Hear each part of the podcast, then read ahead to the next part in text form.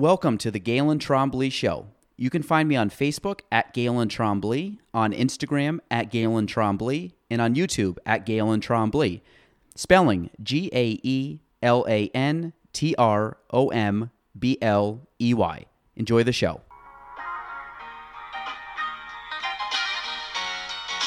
Welcome to the Galen Trombley Show.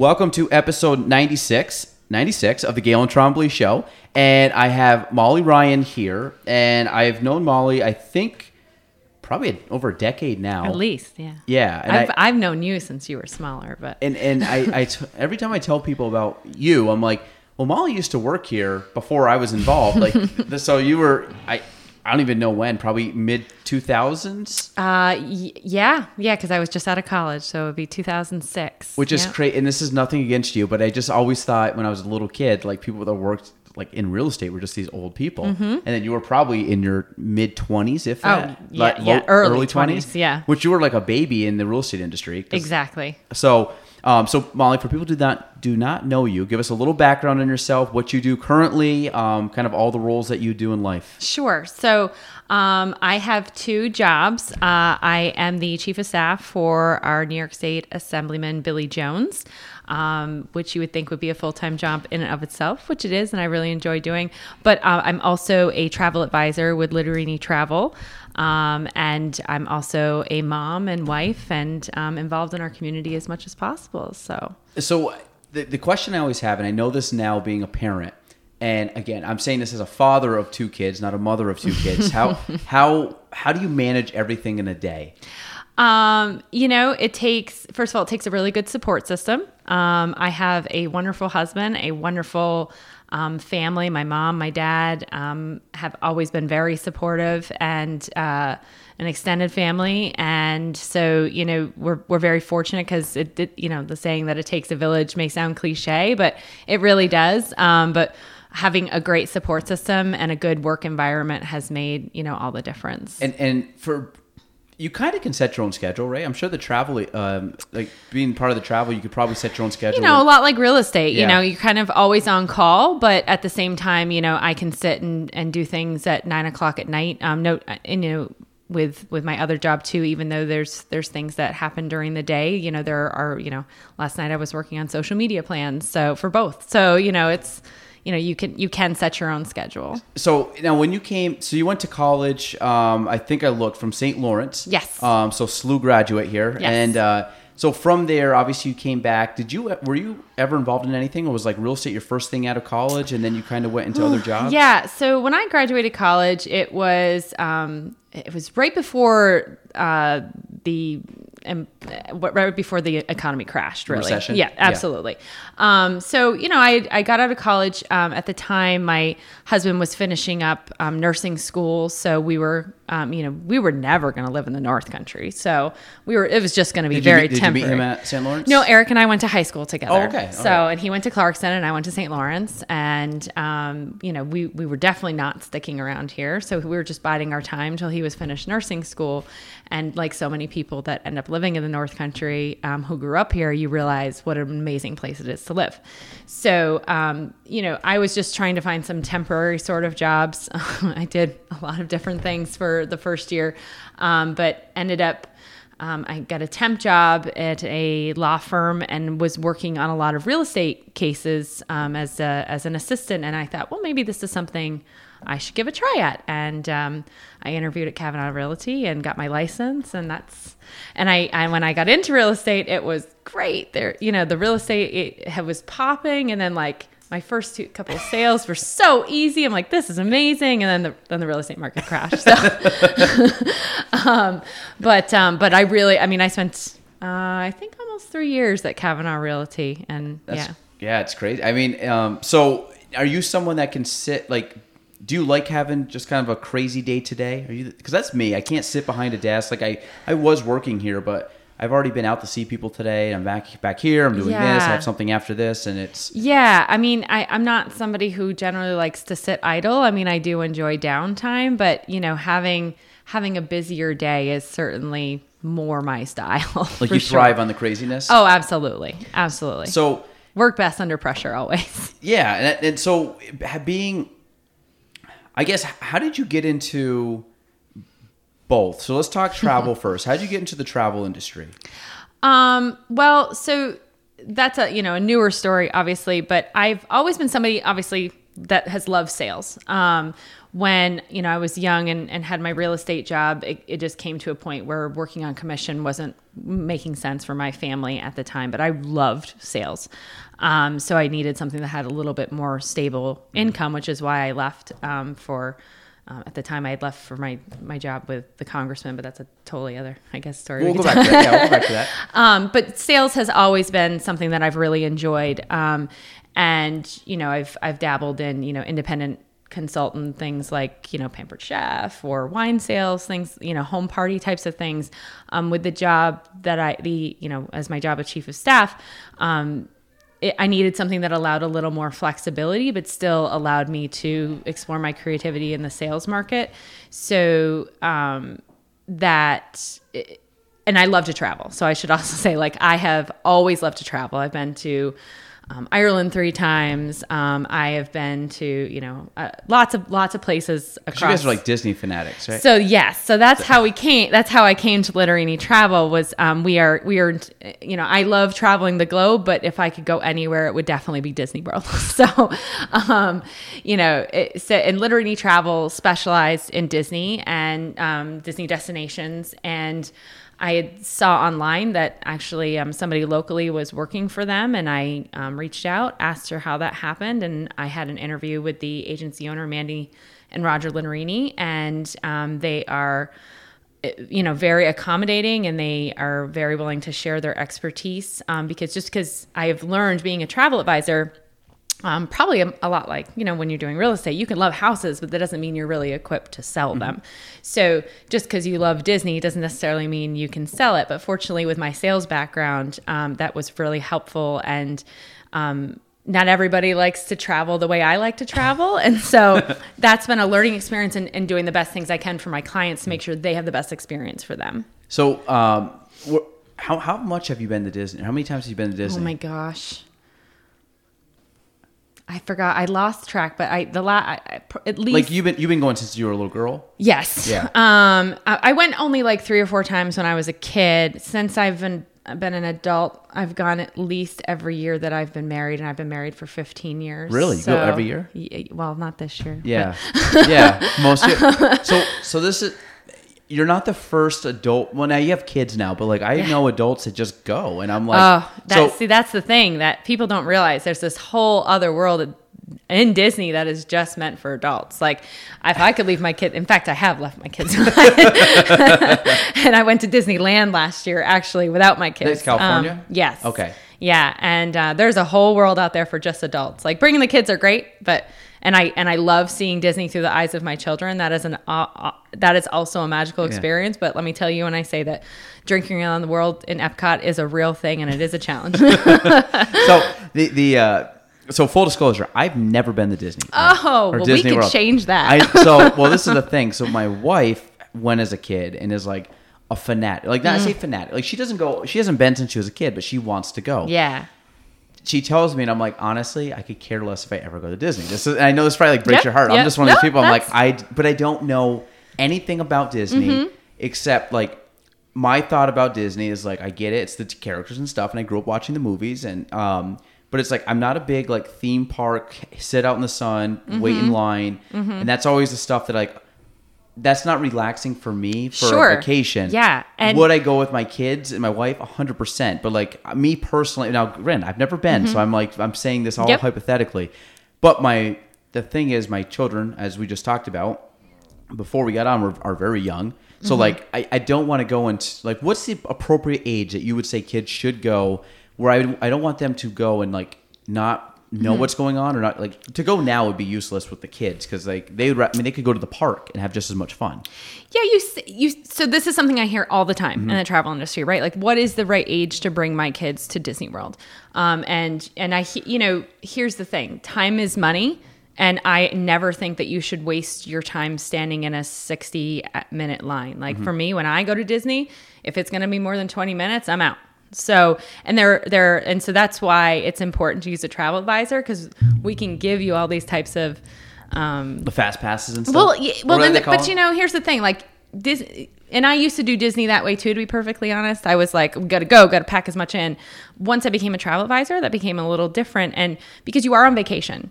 And Disney's not necessarily a cheap vacation. Can you do it on a budget? Absolutely. You can also easily drop twenty thousand dollars going to Disney World. Mm-hmm. So, you know, it, it can be as luxurious or as um, laid back as you want it. So uh, when you're talking about what age is right to bring my children, um, I brought my daughter when she was two months old.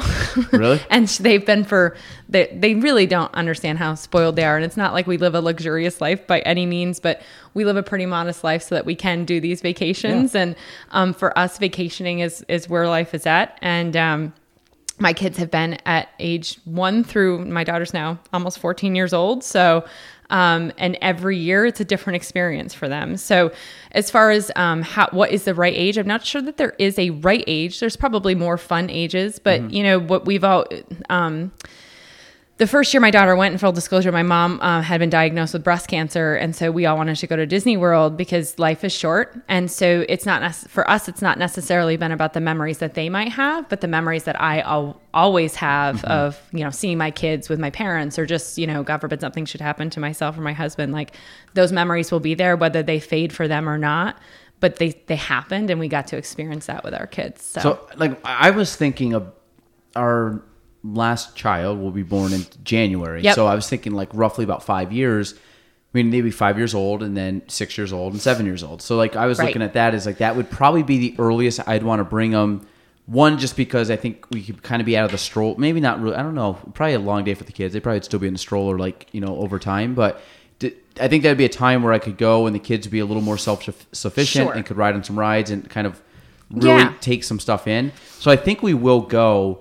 I know we will go at some point because my wife's like, "We're going." And my wife says we're going. I've lost that battle already. Yeah. So, um, but I think it'll be probably my guess is about five years from now is when I think when we're first gonna yeah and it's the- it's it like i said it's it's different experience for everybody um and obviously given the pandemic you know things at disney world have changed a bit um it is right now you could go and walk onto a ride and like not have to wait it's almost probably the at all time for me to go. Yeah. uh, it- honestly, it is. Um, but um, you know, it's it's a different experience for everybody. But you know, I, I what I like to remind my clients is that you're on vacation. Mm-hmm. You know, if you don't get on that one ride, um, with the exception of maybe a few of them, like it's really not going to be the end of the world. Like take the time to relax. There's lots to do in Disney World that don't involve amusement park rides. Mm-hmm. You know, you can um, go to Epcot and you know basically spend the day around the world, which is as a kid it's not that much fun. I would say- love that. I- It's the as an adult, like Yeah. when I was a kid, it was like, oh my god, we're going to Epcot. That's the park I hate. But Mm-hmm.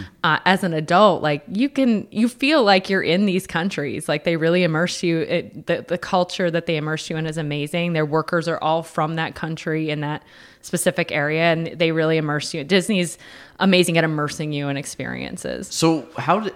What's the benefit of a travel advisor? Because I don't know if I think we used one once Mm-hmm. ever. Now, again, I my wife was the one that was running this. I, I was basically like, Sure. what day and time did Yep, I have yep. my bags packed? So, um, so what's the role of a travel advisor? What do they do in the grand scheme of it? How do they work Yeah. while you're on vacation or before or after? Yeah, and you know, I think um, the pandemic has actually um, highlighted exactly what a travel advisor can do for you, and and much like the real estate business, you know, can you sell your house on your own? Yeah, you can do that. Um, is it going to take you longer? Is it going to take you a lot more effort? Is do you necessarily know what market you should be dictating to or what price you should put your house at because Zillow told you that's what it was? I don't think that um, the travel industry is any different than any of those other professions. Um, we get paid directly by our travel partners, so booking through me or any of my um, fellow agents is not going to cost you anything different. Um, but you, so really, when you book a trip through Disney, you know, you go on, you get the quote, and it's like fifty three hundred dollars. So if you did that all on your own, you're um, you're doing it all on your own, and you're essentially missing out on a free service that you could have had. So, as I was saying, the pandemic has kind of exacerbated this issue because um, pe- people will think of you know airline right away when you think about the pandemic and the travel industry. Oh, the airlines, the hotels. Um, but when you talk about travel advisors, um, you know, yeah, the hotels lost their bookings and the airlines had cancellations, but they weren't working. Travel agents um, only get paid when our travel, like you know, it's commission when our when our clients travel, and we were working overtime, overtime, booking and rebooking and canceling and um, helping our clients navigate, you know, what they thought was going to be their dream vacation and having to get that all changed for them. So, um, you know, instead of you spending five hours waiting for Dis- somebody on the other line of Disney to pick up the phone. We were doing that for our clients, um, and we were making sure that they were getting the best deals and rebooking it. Um, you know, I had some clients that decided to kind of wait it out, and we were able to get them some really good promotions for the rebookings. And you know, that's that's what we do. We work we work for them. So, you know, So you're kind of like the the like kind of like the dispatcher, tr- like the scheduler, like all this. Yeah. And when so I'm again, I'm just gonna pick on Disney. Like if you're like, hey, listen, I know this package is great. I know this is you know where you want to stay, and like mm-hmm. this is the stuff that if I was, I'll be honest, if I went to Disney and one, I wouldn't do it myself. Like I, would, I couldn't do it myself, but like. It's just knowing knowing how big and chaotic it is, and knowing like mm-hmm. I have no knowledge of going. Like I have nothing. I don't mm-hmm. understand. I barely know the parks someone like you can just go in and just be like, "Hey, listen, I'm just going to give you the fast pass." And I didn't say fast pass, but Yep. I'm going to give you all the information you need, and this is exactly what you need to do. Yeah. And here's some tips, and I've gone every year for 15 years, and here's what you need to do. That's what I would need. Yeah, and it you know it's funny because I you know I have a wide variety of clients. I have people that are annual pass holders that go to Disney two or three times a year, and they like to do a lot of it on their own, but they still book through me because they're supporting a small business Mm-hmm. locally, and uh, they still get to just go, and I you know they're not paying anything different than they would have initially. Um, or you know I can you know I have some clients that literally have me plan every aspect for them. But I think the most important part is you know having been in this industry for a couple of years now, um, knowing that not every client wants the same thing out of vacation. So what I usually do is spend time and talk to my clients about vacations they've been on, what was enjoyable about that, and try to because you can, like I said, you can tailor Disney to the way you want it to be. If you're somebody that needs like a couple of hours by the pool every day, we can make that work, you know? So Well, I, I like if you go like real estate. I was talking yesterday with a girl we on the the real estate podcast we do, and we were talking about like what makes a great agent and. A lot of agents they, they know the X. You can learn the X's and O's of real estate, how to fill out contracts and how to mm-hmm. write up offers and stuff. But I said to make someone really good, you have to be able to take. It, you're not selling. I get it. We're in sales, but you're really looking at establishing what's the problem for that client or what's the goal for that client. Why are they selling? And then reverse engineering it back to let's now let's get a game plan. I look Yep. at the travel thing the same way. Like, hey, Yep. what what what do you guys like? What do you enjoy? Like, Yep. I'm not going to put you on this, you know, where you're out in the heat for 10 hours if like I'm a fair skinned kid and I can't last more than a few Right, hours and I need my water and like I or like hey, this will be a good break to go like Yep. see a show midday and then you can go to dinner here and like I I think I think people that are in sales or I sometimes get a bad rap, but I think at the end of the day, the ones that are really, really, really good truly go layers deep and find mm-hmm. like what what is like what makes you tick and what's your why and goal, and then let's let's take that out, and now I know exactly what you want, and now it's like boom, let's yep. make this. And it's you know like for example, I one of the things I never say to my client is what's your budget. Mm-hmm. It's it's like would you walk into a house when you were listing it and say this is what I'm listing it for? No, you would you're going to sit down. Mm-hmm. I you're mean, to I agree. yes, no, I would not do that. Yes. uh, because you you want to talk about all the aspects of the home and and all the comparisons homes first. So what I always say to my clients is tell me what tell me what you want out of this vacation. Um, let's build your dream vacation, and then we can go through it and figure out what you're willing to sacrifice um, as far as price is concerned. So you know. If this is your first time going and you want to you want the the fireworks view room and you want you know everyday passes and you want the best dining experiences we build that package and then you go oh i, I can't afford $50000 so you know or whatever the mm-hmm. case may be. Okay well let's take a look at that. Are you willing to sacrifice you know you really want to save the grand floridian um, but you know can can you live with walking around the the hotel room to sit on the beach and, and watch the fireworks or sit at the cafe and watch the fireworks rather than watching them from your bed. Okay, that's going to save you about five grand. So you know, well think you know, so yeah. you know, but but for some people, you know, what, and I I will say the first time I went to Disney, my my parents went as if they'd never go back again, and we had the fireworks view. So room. it's worth it. It's cool. It's pretty cool. I'm not gonna lie, it's pretty cool. So you know, um, you know, it's it's all about what's in it for that person? You know what what do you want out of this vacation? What's the one the several or one thing that you really need to have? And let's let's figure that out and let's make it make it happen. And it's not just disney either. You know we the thing that's pretty cool about Litterini travel is we specialize in our products. So a lot of travel agencies and i can um, legally sell any vacation. You know if you say to me well i want to go to switzerland tomorrow you know I, I could help you book that but what i like about Litterini travel is we specialize in our products so generally speaking, I don't work with clients that are looking to do that. Um, we work with travel partners. So Disney Destinations is one of them, um, which isn't just Disney parks, by the way. Disney has locations all over the world. Um, and we work with um, Sandals and uh, recently uh, Sandals and Beaches Resorts and um, Universal. And we also uh, just recently started working with Karisma Hotels, which is um, Mexican Riviera Caribbean. So if if, if someone like you took Ireland, like I, I went mm-hmm. twice to Ireland when I was a kid and love it, like one of my favorite places yep. on earth. And me too. That is another place I will bring.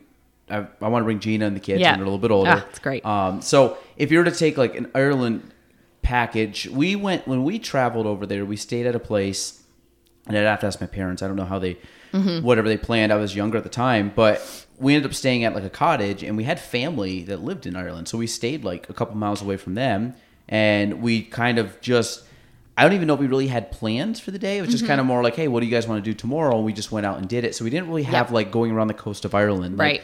So if you were to take a, a, a, say an Ireland trip, like how do you how do you plan that out because obviously you're not going yeah. to a park you're um, going to a um, country right well like i said you know that, that isn't something i particularly like specializing in mm-hmm. because if i'm going to send somebody somewhere i want to know where they're going and i want to know the travel partners i'm working with um, i can help people navigate those waters but um, to be perfectly honest what i what i tell a lot of people these days is that um, Disney, as I just said, Disney is actually located around the world, and there's this um, program called Adventures by Disney, and they have special trips like in Ireland that will not only bring you to like all the all places that you want to see in Ireland, but um, what Disney is known for is that they're extra special touch to things. They, you know, magic as you know they would call it, right?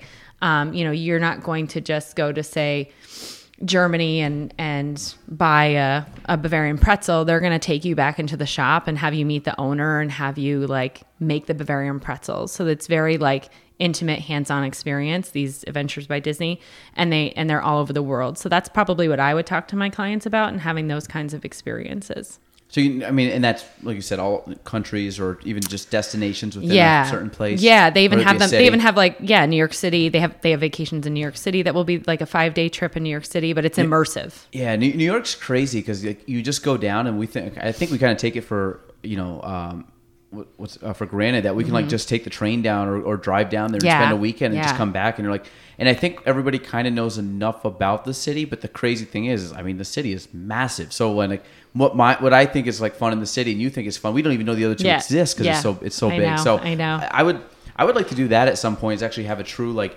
yeah. New York vacation immersive experience yeah, yeah and you yeah. just never do because you're just like ah, yep. I just can kind of yep. navigate my way through the city like yep and I mean not obviously seeing as much. Right. no. See. Right. Yeah. That's and that's it, that's what's kind of cool about the the the um, the Adventures by Disney so, excursions for sure. So, in client wise, you have people all over the world, c- country, area. Like, is this more local, or is this people like, hey, I got someone um, from Indiana I deal with? So, so my agency is based out of Pennsylvania. Mm-hmm. Um, so I do get clients from. Uh, I mean, generally speaking, I work with a lot of local people, but I do have people that I work with all across the country.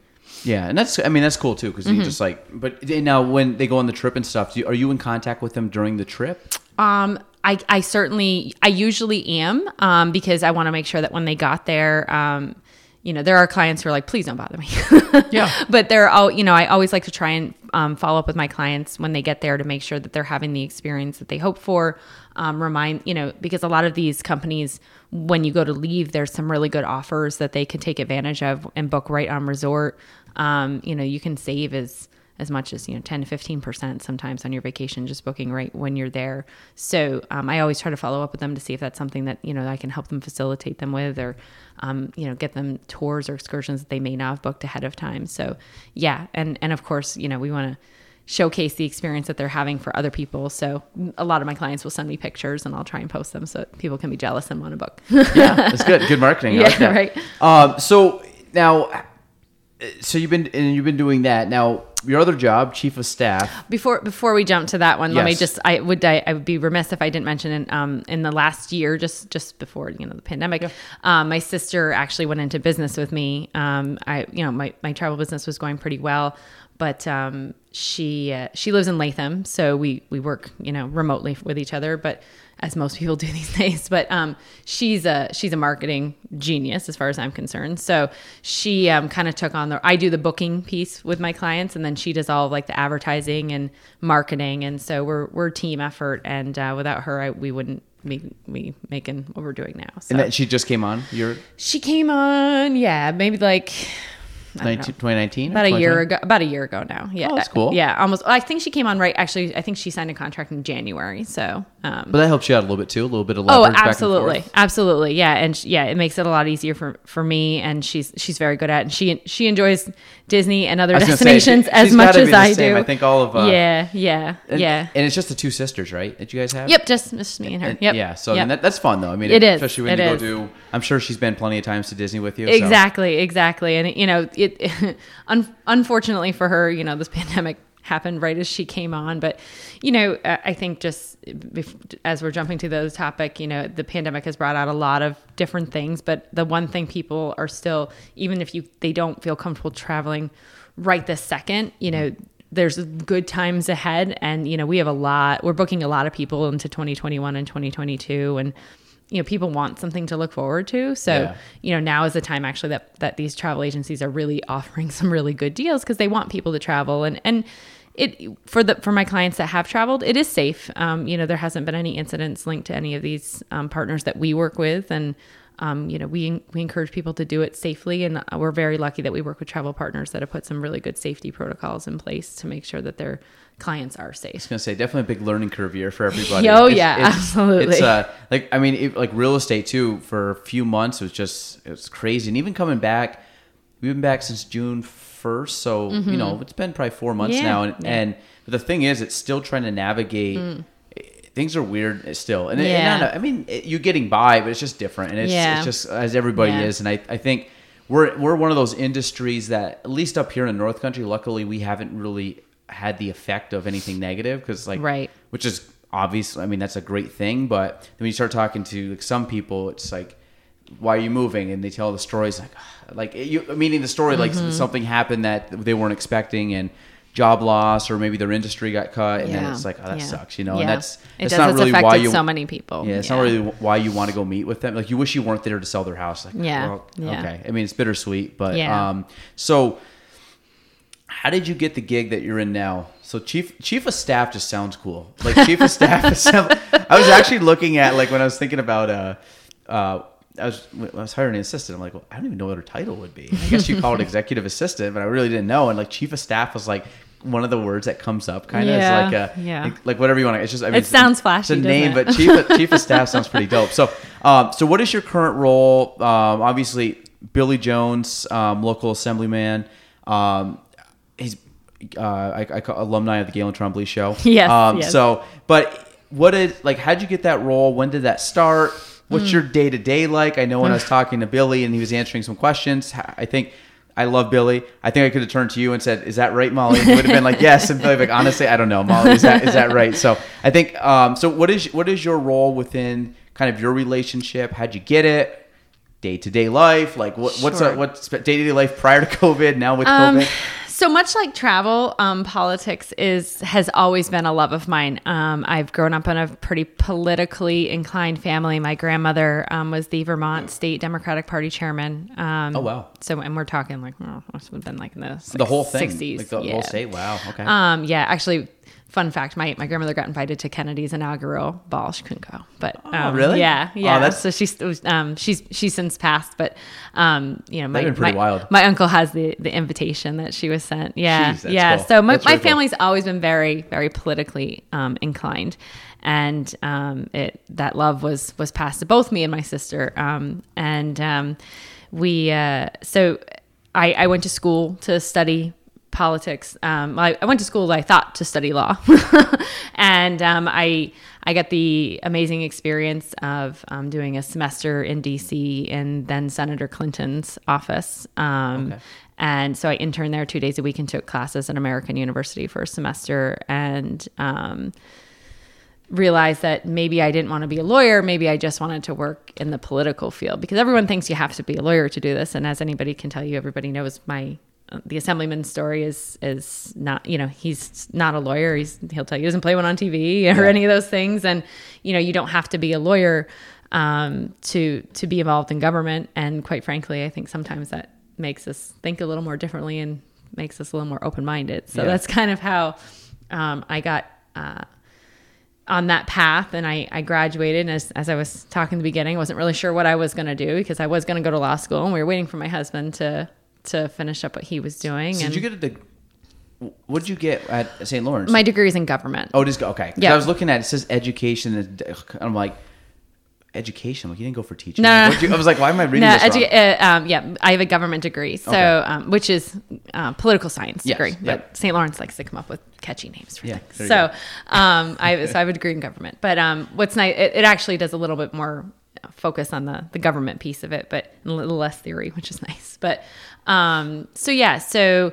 Uh, like I said, I, I didn't really know what I wanted to do when I when I got out of school. Um, you know, took a job in real estate, and I just was kind of in the right place at the right time um, when uh, Congress then Congressman McHugh had decided had I th- he got an appointment, um, so he vacated the congressional seat, and it was an open seat. Um, and uh, Congressman, uh, well, then Bill Owens um, decided to run for the seat. Uh, they were looking for help, and I signed up and I was a field organizer for that campaign. It was a pretty historic campaign. It was the first time a Democrat had ever held that seat since the Civil War. say like 200 years.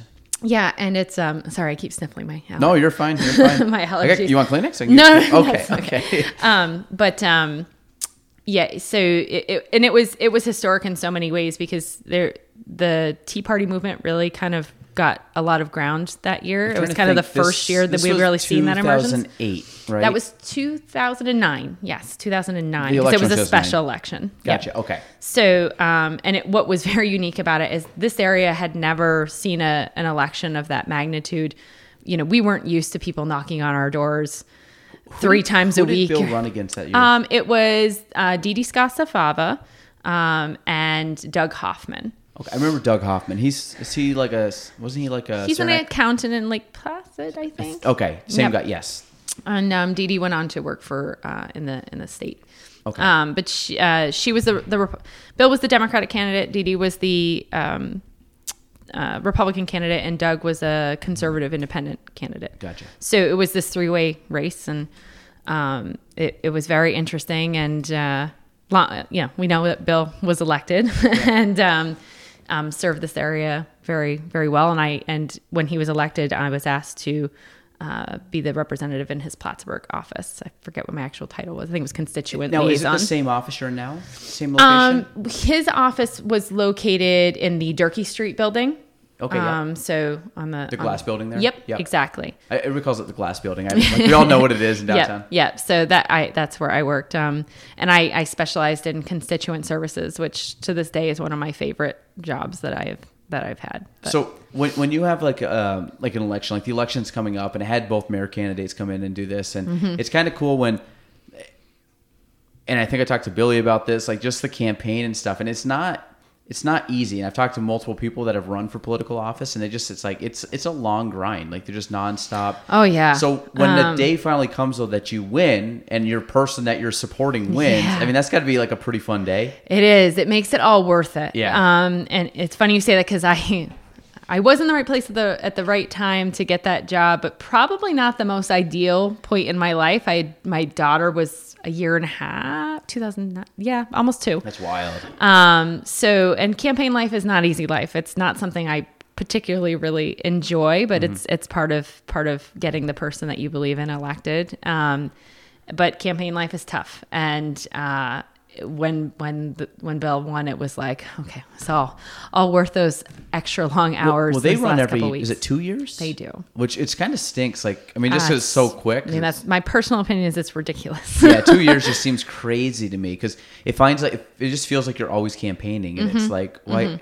Which again, I I, I think Mm-hmm. and we all know how much money is spent in these elections. So yeah, that's well now it's insane. every two years. Yeah, so. just redoing it over and over Yeah. again. Unless you're like a very established person, which you know that's probably not a lot of people that are super Mm-hmm. Established. And it, the other thing too is that you know, in that election, it was it was even more unique. Be, as I was sa- starting to say, sorry, I got a, off on a tangent there, but um, it um, it was unique because it was the only federal election happening in the entire United States at that point because it was a special election, so it was on an off cycle.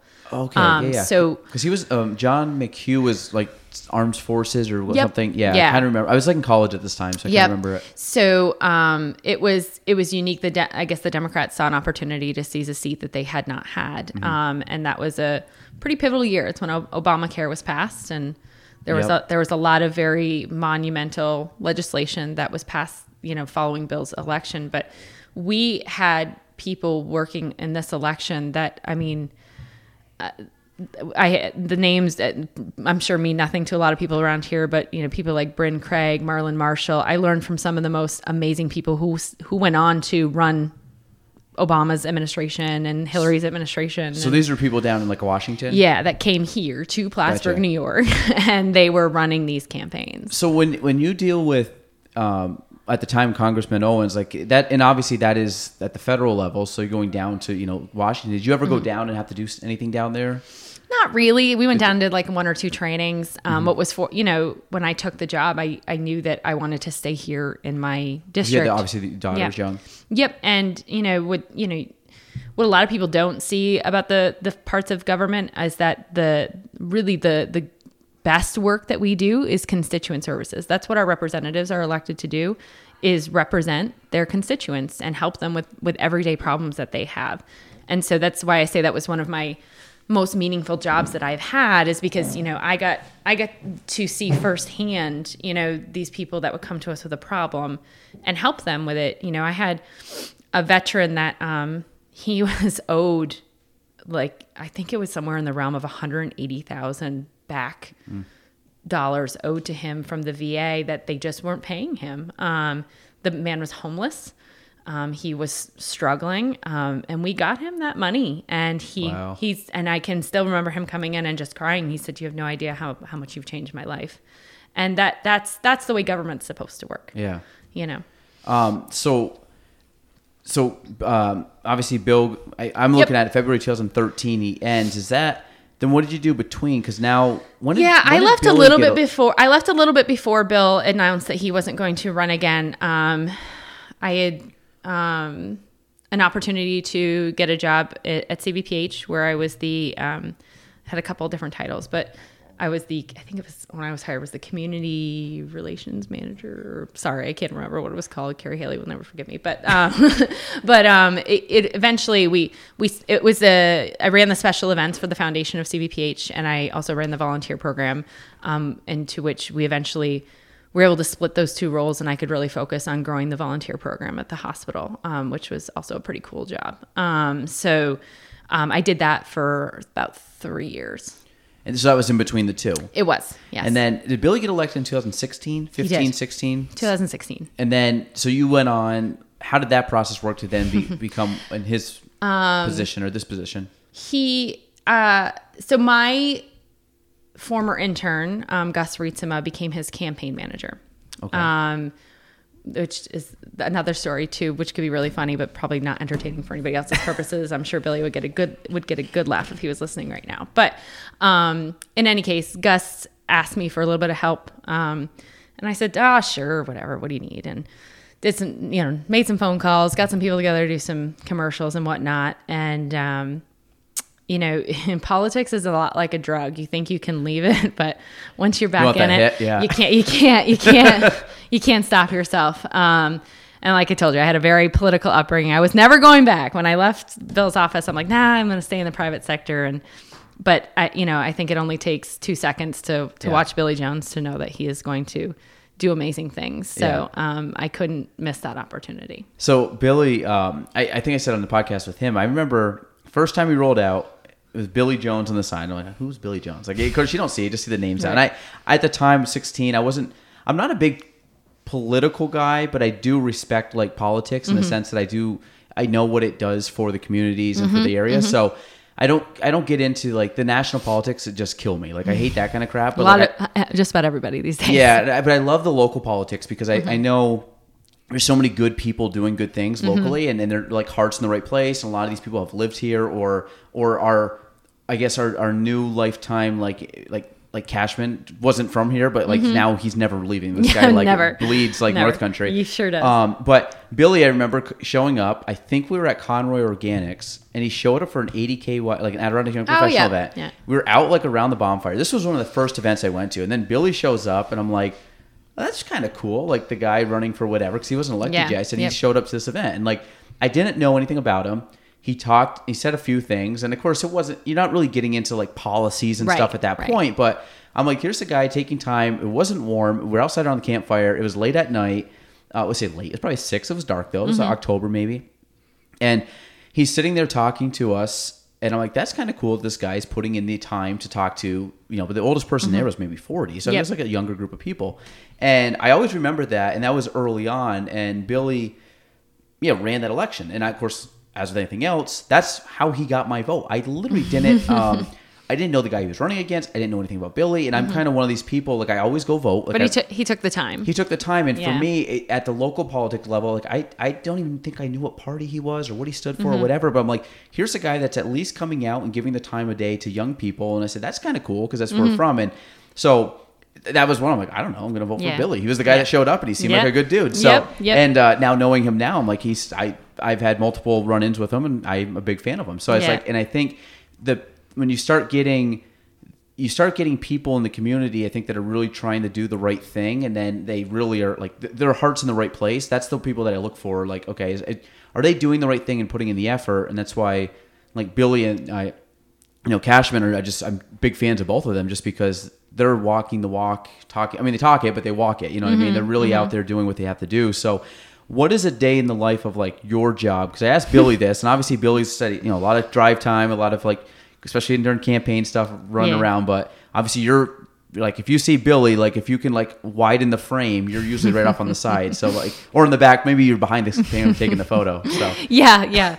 I usually like to take them, not be in them. um, yeah, I mean, you know, my day is often a lot like his, but you know, we do. You know, he's he carries obviously a lot more gravitas and weight than I do. Um, I'm usually with him, but um, you know, I I do a lot more of the research piece, a lot of back end piece. Um, you know, I, I'd love to give you a, a, an example of a day, but honestly, like every day is just so different. We never really know what it's going to bring. And particularly the pandemic has just, if I could have given you maybe a day in January, what it might look like, I don't know that I could do that at all now because we never know what, what the next executive order is going to look like or what the next guidance from the health department is going to look like. Or did, did you guys sleep at all between like march through like at least may no. because i just like i kept thinking like if i'm sitting here and I, I had this thought when i was doing um I was calling clients for real estate. I'm just like, I'm giving you an update because we're getting updates like every other day. Just, Yeah. And there, some of them are conflicting. Yeah. So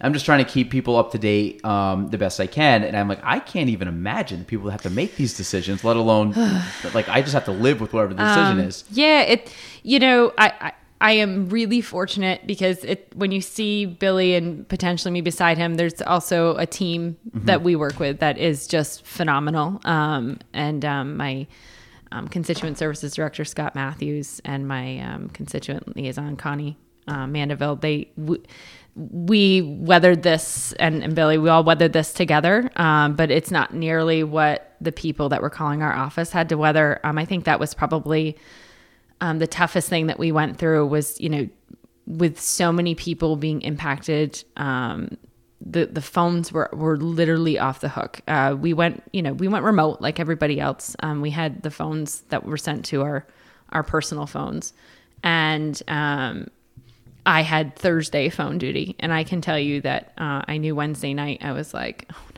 no, tomorrow's Thursday. And I don't say that because I, I didn't love helping people, but it's just a long day. It, you know, I would say the phone would ring, you know, the second I hung up that, it, the phone would start ringing before I could even get off the phone with another, another yeah. um, constituent. And it was the heartbreaking stories that were really what did it. You know, I had people calling and saying, I have three kids. I'm a single dad. Um, I haven't had a paycheck in, in six weeks. Do you know what that feels like? You yeah. know, I, it, and what am yeah. I supposed to do? And that was, that was still, I mean, I don't think we're ever going to forget those calls. Um, yeah. Fortunately, you know, we were able, I think, to help just about everybody. Um, it took longer than it should have, in our opinion, um, which is why, you know, Billy was so uh, vocal about getting these people their money, but uh, that they deserved and that they earned. Um, and, and no fault of their own, we're now unemployed. Mm-hmm. So, you know, um, you know, I think that we're starting to move to some sort of normalcy again and people are getting back to work. But unfortunately, there's still a lot of people that are kind of left in the dark. You know, we have a lot of venues that um, are not, have still not been issued guidance. And I, I think that's, you know, what, what we are working on trying to do is, is making sure nobody gets left out of this process. Yeah, I think that was the like that's kind of the heartbreaking thing when you see companies and businesses going out because mm-hmm. people don't realize like a small business, like you have reserves, but they're not. I mean, a few months maybe as mm-hmm. like i would say a successful business, you probably mm-hmm. have a few months of reserves like mm-hmm. for rainy day. Um, I don't know if a lot of people have over six months reserves, sure. and that's the thing when it's like when this is drawn out for months and months and months and, and mm-hmm. really there's i mean there's no real end in sight i would right. say like right now it's things seem to be kind of normalizing and getting better but but yeah, it's. I mean, it's realistic. If you're like, hey, this is going to be two years at this level, I would believe in. If you're like, mm-hmm. it's going to never be back to what it was in 2019, I right. believe it too. Like, think right. you might just have completely new regulations on crowd control or mm-hmm. just events, mm-hmm. um, which it's kind of weird to think about how you know uh, being us like in our 30s, like knowing all, mm. like what we've learned, and then all of a sudden, like have, like I have two young kids, I'm like they won't even know the difference if this changes, which just right. like it's kind of a mind like a trippy thing to think about. I know. But I don't know. I'm, I'm kind of one. I'm I'm always a very optimistic person, and I roll with the punches. So mm-hmm. it's I can't change stuff. So I'm just like, if I can't change it, don't focus on it. Like put right. my energy to right. something positive that I can focus on. So even when things were going crazy, I'm like, listen, I, we can't go show homes. That's fine. I'm going to make the best of it and do what I can. Yep. And yep. Um, and again, we we were real estate was a very lucky industry because we um, we were in a strong market and it never right. really declined right. much for us, which right. was, if anything, it just bottlenecked. And yeah. it was like, it was almost like someone put the cap on us for three months and just kept shaking it. Yeah. And then yeah. just popped the cork and then it was yeah. just chaotic. Yeah. Um, so uh, now, I mean, have you thought about the future of politics? I mean, do you like the role that you're in? Is this something that you're like, hey, I, you know, I, I wanted to get away, but I'm sucked in. And, and again, you're still very young and, do you have many years ahead of you with yeah. whatever you want to do. So is it kind of like, man, I could do this for another 30 years, 40 years of just pop, you know, doing something with politics? Or is it like, eh, I'm going to see where, you know, Billy kind of goes and then just kind of, no, there's no yeah, term um, limits, right, for assemblymen? No. So, okay. No. So, I mean, foreseeable um, future, you could be doing this for a while. Yeah. I, I mean, I have, I have always uh, been very um, up front that um, I, I love my job. And as long as Billy's doing what he's doing, um, I will be there to do the role that I'm in. So um, I, I, lo- I really do love my job. I've gotten to do some pretty incredible things. Um, diving into, you know, legislative work um, was a new experience for me because that is part of what I do. I, I review legislation and give him advice on what my take is on it. And, and, you know, we both work together to decide is that the best in the best interest of the North Country. But um, you know that that's been the pretty cool thing is being a part of creating um, these these very impactful pieces of legislation that um, ultimately have had some pretty profound impacts on people's lives. So, uh, yeah, I would do this for as long as I could. Okay. Yeah. yeah, because I just find pol- like again, I don't do, do a lot with politics, but there is a level of fascination with it because Mm-hmm. you know you grow up learning about government and you learn about like the founding fathers and you learn about like just the history of everything. And the other day I was watching.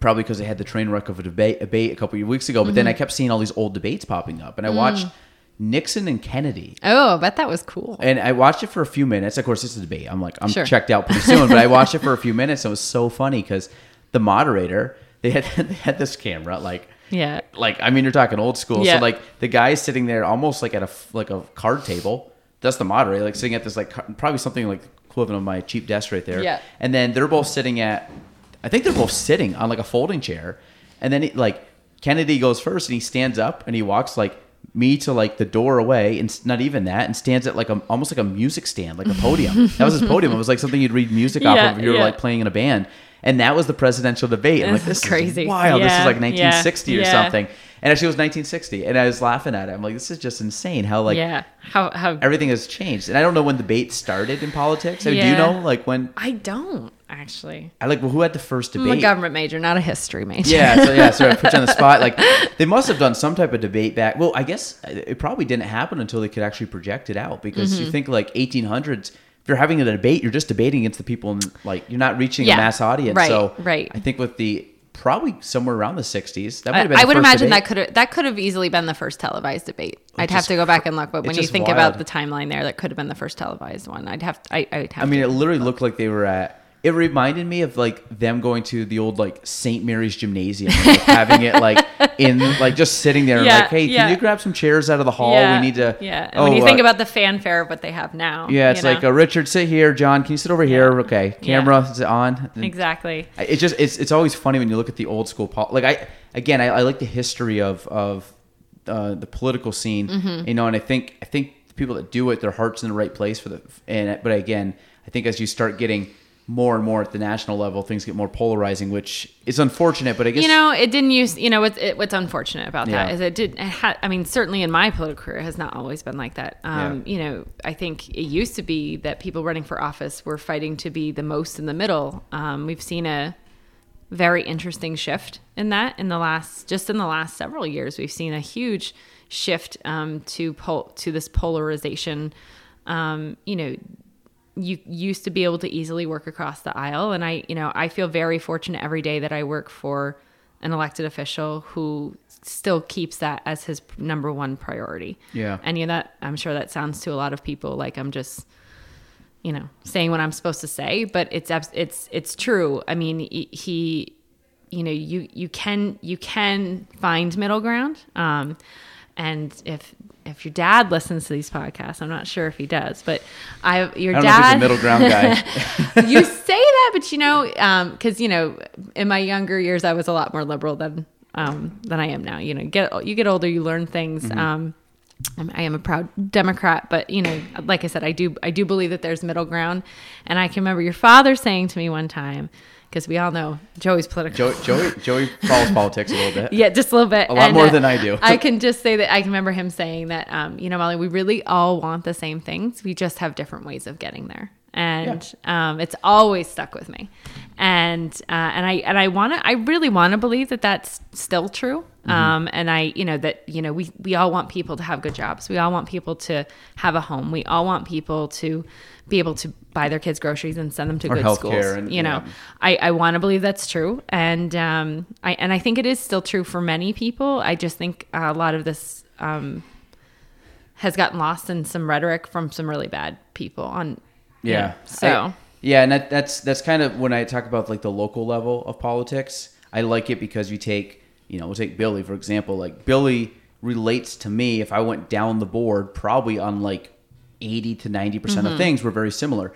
As you get closer to the federal level, that number goes closer to fifty percent. Mm-hmm. I'm a very like down the middle kind of person. I find that like there are a lot of like I don't think I'll ever vote for a national election or a, a president that aligns with me 80 90% Mm-hmm. i don't think it'll ever happen so then but on the local level i think that does happen so that's why and i think Yeah. a lot of it at the local level too is just like who like who cares the most like Right. like the people that actually care and you can kind of see the passion in what they're doing and what they're saying. That's the one. It's like, hey, I'm going to vote for that person because at least, even if I may not think that they're, you know, the best or had the most experience or whatever, if they have like the energy and the drive to do it, then they're going to do it, and that's Right. um, that's a big. I'm a big believer in. I do that in my work. Like I, I may not be the smartest at something, but I'm I'm like thick headed, and I'm just gonna get it. I'm just gonna keep like going until I figure it out. And that's I think that has a lot to do with people, and because it's not easy to sit there and answer phone calls all day, and Right. not all of them are like you're the greatest. I'm sure you. I'm sure there's a, not as many of Yep. those. You don't get as many Yeah. of those calling. Yeah. Like I think some people should probably just call your office and be like, Yeah. "You guys are doing a great job. Well, Thank you." yeah, you, you- right. You know, it, you, people uh, in any industry rarely pick up the phone when they're happy with something. They're usually calling because they have a problem that they need fixed. You know, think about when you go to a restaurant. Do you usually call the manager over to be like, "Hey, I just want to let you know I had a great meal today." Yeah. You know, Uh, you know, we need to do more of that. Yeah. Um, but you know, unfortunately, people are usually just a little more vocal when they're upset about something. So you know, that is that is a lot of what we hear. But like I said, you know, before it that is how government's supposed to work. Your elected officials are supposed to help you solve problems. And at the end of the day, that's why constituent work and that's why local government is so important. I mean, yeah, we hear a lot of noise about the presidential election. And is that important? Um, yes, it absolutely is. But when, you know, a lot of people, our voter turnout is abysmal when it comes to, you know, your village elections. What do we have? Like maybe a 15, 20% if Yeah. we're lucky turnout. And these are people that are making everyday decisions that impact your daily life. You know, 100% like of your daily life. Not, yeah, like when when is you know they might be um, instituting a new garbage pickup policy or you know leaf pickups or um, what roads are going to be fixed. You know, so these are things that impact our everyday lives, and so it's not just important to vote in the national elections it is equally important to get involved in your and understand your local elections because they that that is it, i don't want to say more important but almost at at least equally I spend important. more time on the local people running than I do national. Yeah. Because national, like I don't care. Like I really don't. I mean, I I, I, should, I should, but I don't. Like Mm-hmm. the local levels, like I it really because these are the people that again, like I will Yeah. Mm-hmm. run into on the street. You know, I'm not like, and I can talk to them, or they, Yep. I see them at an event and I can talk to them, and, and I like knowing. I like having people like that. Um, now the last thing, because how are we on time? We're, we're okay. We're, We're okay. doing okay? Yeah, we're doing Okay. okay. So when we were doing, we were looking up some back, and I had some background on you, but I wanted to dig a little deeper into Yeah, some stuff sure. here. So one of the things that I found out that this, Oh, boy. and I want to see, I we don't have time for you to do this, but it says that you love Hamilton and that you could likely recite the entire musical from beginning to end without Oh my stopping. God, where did you find that? I don't even know. I have good. I have good searchers. I, I I feel like I'm on Jeopardy, could. and I have like people like looking up questions. Um, I have never seen Hamilton. Oh. I know. I know. it came out on Dis- Disney Plus, and I've been telling my wife for like since COVID. I'm like, let's just get Disney Plus so we can watch Hamilton. Yeah. Um. That- yeah. and that's absolutely. all I want to do. Like, I don't, I don't, not gonna, I don't watch a lot of TV, but I'm like, I want to watch Hamilton because I think it's so cool. And the only song I know, I think, is the main song from Hamilton. Like, So, what would you could define as the main song? Like when he says like they start rapping and then they kind of start talking about Alexander Hamilton and he goes like I'm I'm I don't know you name this. If you played the song, I'd be like that's the song, but it's like the beginning. Um, they start going through and he's like I'm Alexander Hamilton and like I got Yeah, that's the the intro. That's the Yeah. intro? Yeah. Yeah. and then they start doing and they start saying like I was like I was his like wife and I was his best friend and I was like the person that killed him like that. we fought with him. That, we that died song. for him. Yes, yeah. that yeah, song. That's yeah. the only song I know. So this, Yeah. I don't know anything else about Hamilton. I know he was the first Secretary of Treasury. Mm-hmm. Um, so, what's your fascination with Hamilton? Because you were in Chazy Music Theater, right? At a It time, was, yes, Because that, that yeah. we, we had passed across then too. Yes, but, yes, Um, So, how'd you get into musicals? Why Hamilton? And can you really recite the whole thing if you had to? Oh my god. Now you're gonna put me on the spot, but um, I probably if if you could give me the first line, because now I'm blanking. Of course, It'd I be probably, probably like could me going through it. like Happy Gilmore. Like I could say the movie like probably scene by Yep. scene. Yeah. Yep. Um, yeah. I mean, it's um, I I've always loved music. I've always been involved in music theater. Um, I not so much as as an adult, but dabble in it from here here and there. Um, I mean, Hamilton is just one of those musicals that's kind of become extremely iconic, and it almost sounds cliche now to say like, "Oh, I love Hamilton," because everybody's like, "Oh, I love Hamilton." Um, I'm sure I will never see it on stage now, but that's okay. Have you ever seen it on stage? I have not. Oh, no, really? No, I um, my sister got me into the musical uh, to the music a couple of years ago, and I just became obsessed with and it. again, the good government.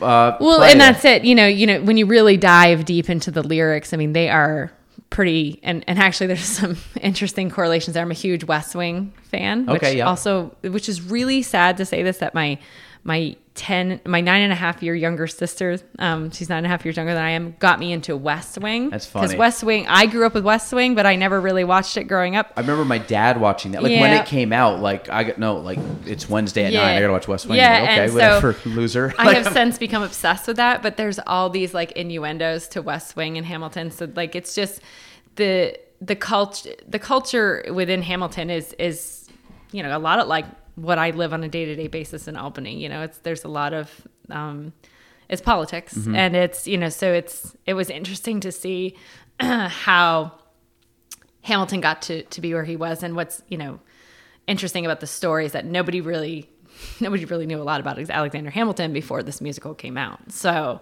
Well, well, didn't um didn't uh, Lin Manuel Miranda, right, Yep. this main guy, Yep. didn't he come up with? Didn't he read like an, a, a biography? on Biography, yep. And it just was just like, I'm just gonna make this into a yeah, musical. he thought it was a really cool story, and and he, he made it a very cool story. and then he like had like rapping and he had everything else, and I'm like sitting Yeah. there, I'm like, how does a guy take like most people have heard of Alexander Hamilton, Mm-hmm. but he's not like George Washington. He's not like these political figures back in Yep. the day. Like you're kind of going for, I would guess like.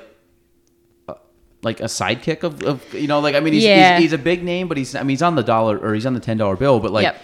I don't think he has the same pull as like Lincoln or or you know George Washington or any of these people. He doesn't, um, except you know when you really dive into the story, um, he was he was the reason it all happened. You know, he he was Washington's right hand person. Um, he literally created our financial system, and nobody has been able to undo it since. Yeah. Um, and you know, even there's a line in there. It's Jeff. It's him and Thomas Jefferson did not get along at all. And there's a line at the end that says, you know, he his financial system is a is the creation of genius, and I, nobody could undo it if they tried. And believe me, I tried. so you know, Oh, Thomas Jefferson? Yeah, Yeah. you know, he's it's it, it it's it, it, we he created what we know. Basically, created what we know today as as our democracy. I read something that said they were trying to get him off the ten dollar bill, but because of the, the success of this play, They they, they, couldn't take him off. This was like a real thing. Like this was happening. I yeah. forgot. I think it was actually.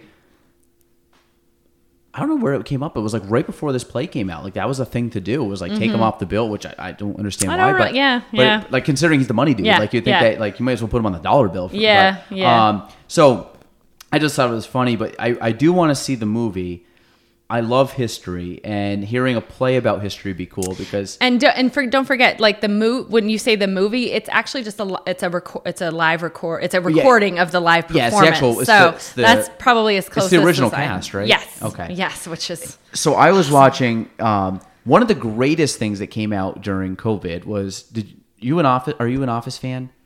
I'm not. Oh, okay, okay. Well, this I know- I know plenty of over. it, This though. po- I no, know- this- I- yeah. So, so John Krasinski does some Yep. good news. Yeah. And I remember I watched every episode. I said it's great. In the second or third episode, they had the cast come on and sing for some little girl that couldn't Yep. see him on Broadway, and I was like, that was really cool, and it sounded Yeah. great, by the way. And there's like all people on like Zoom or whatever. Yeah.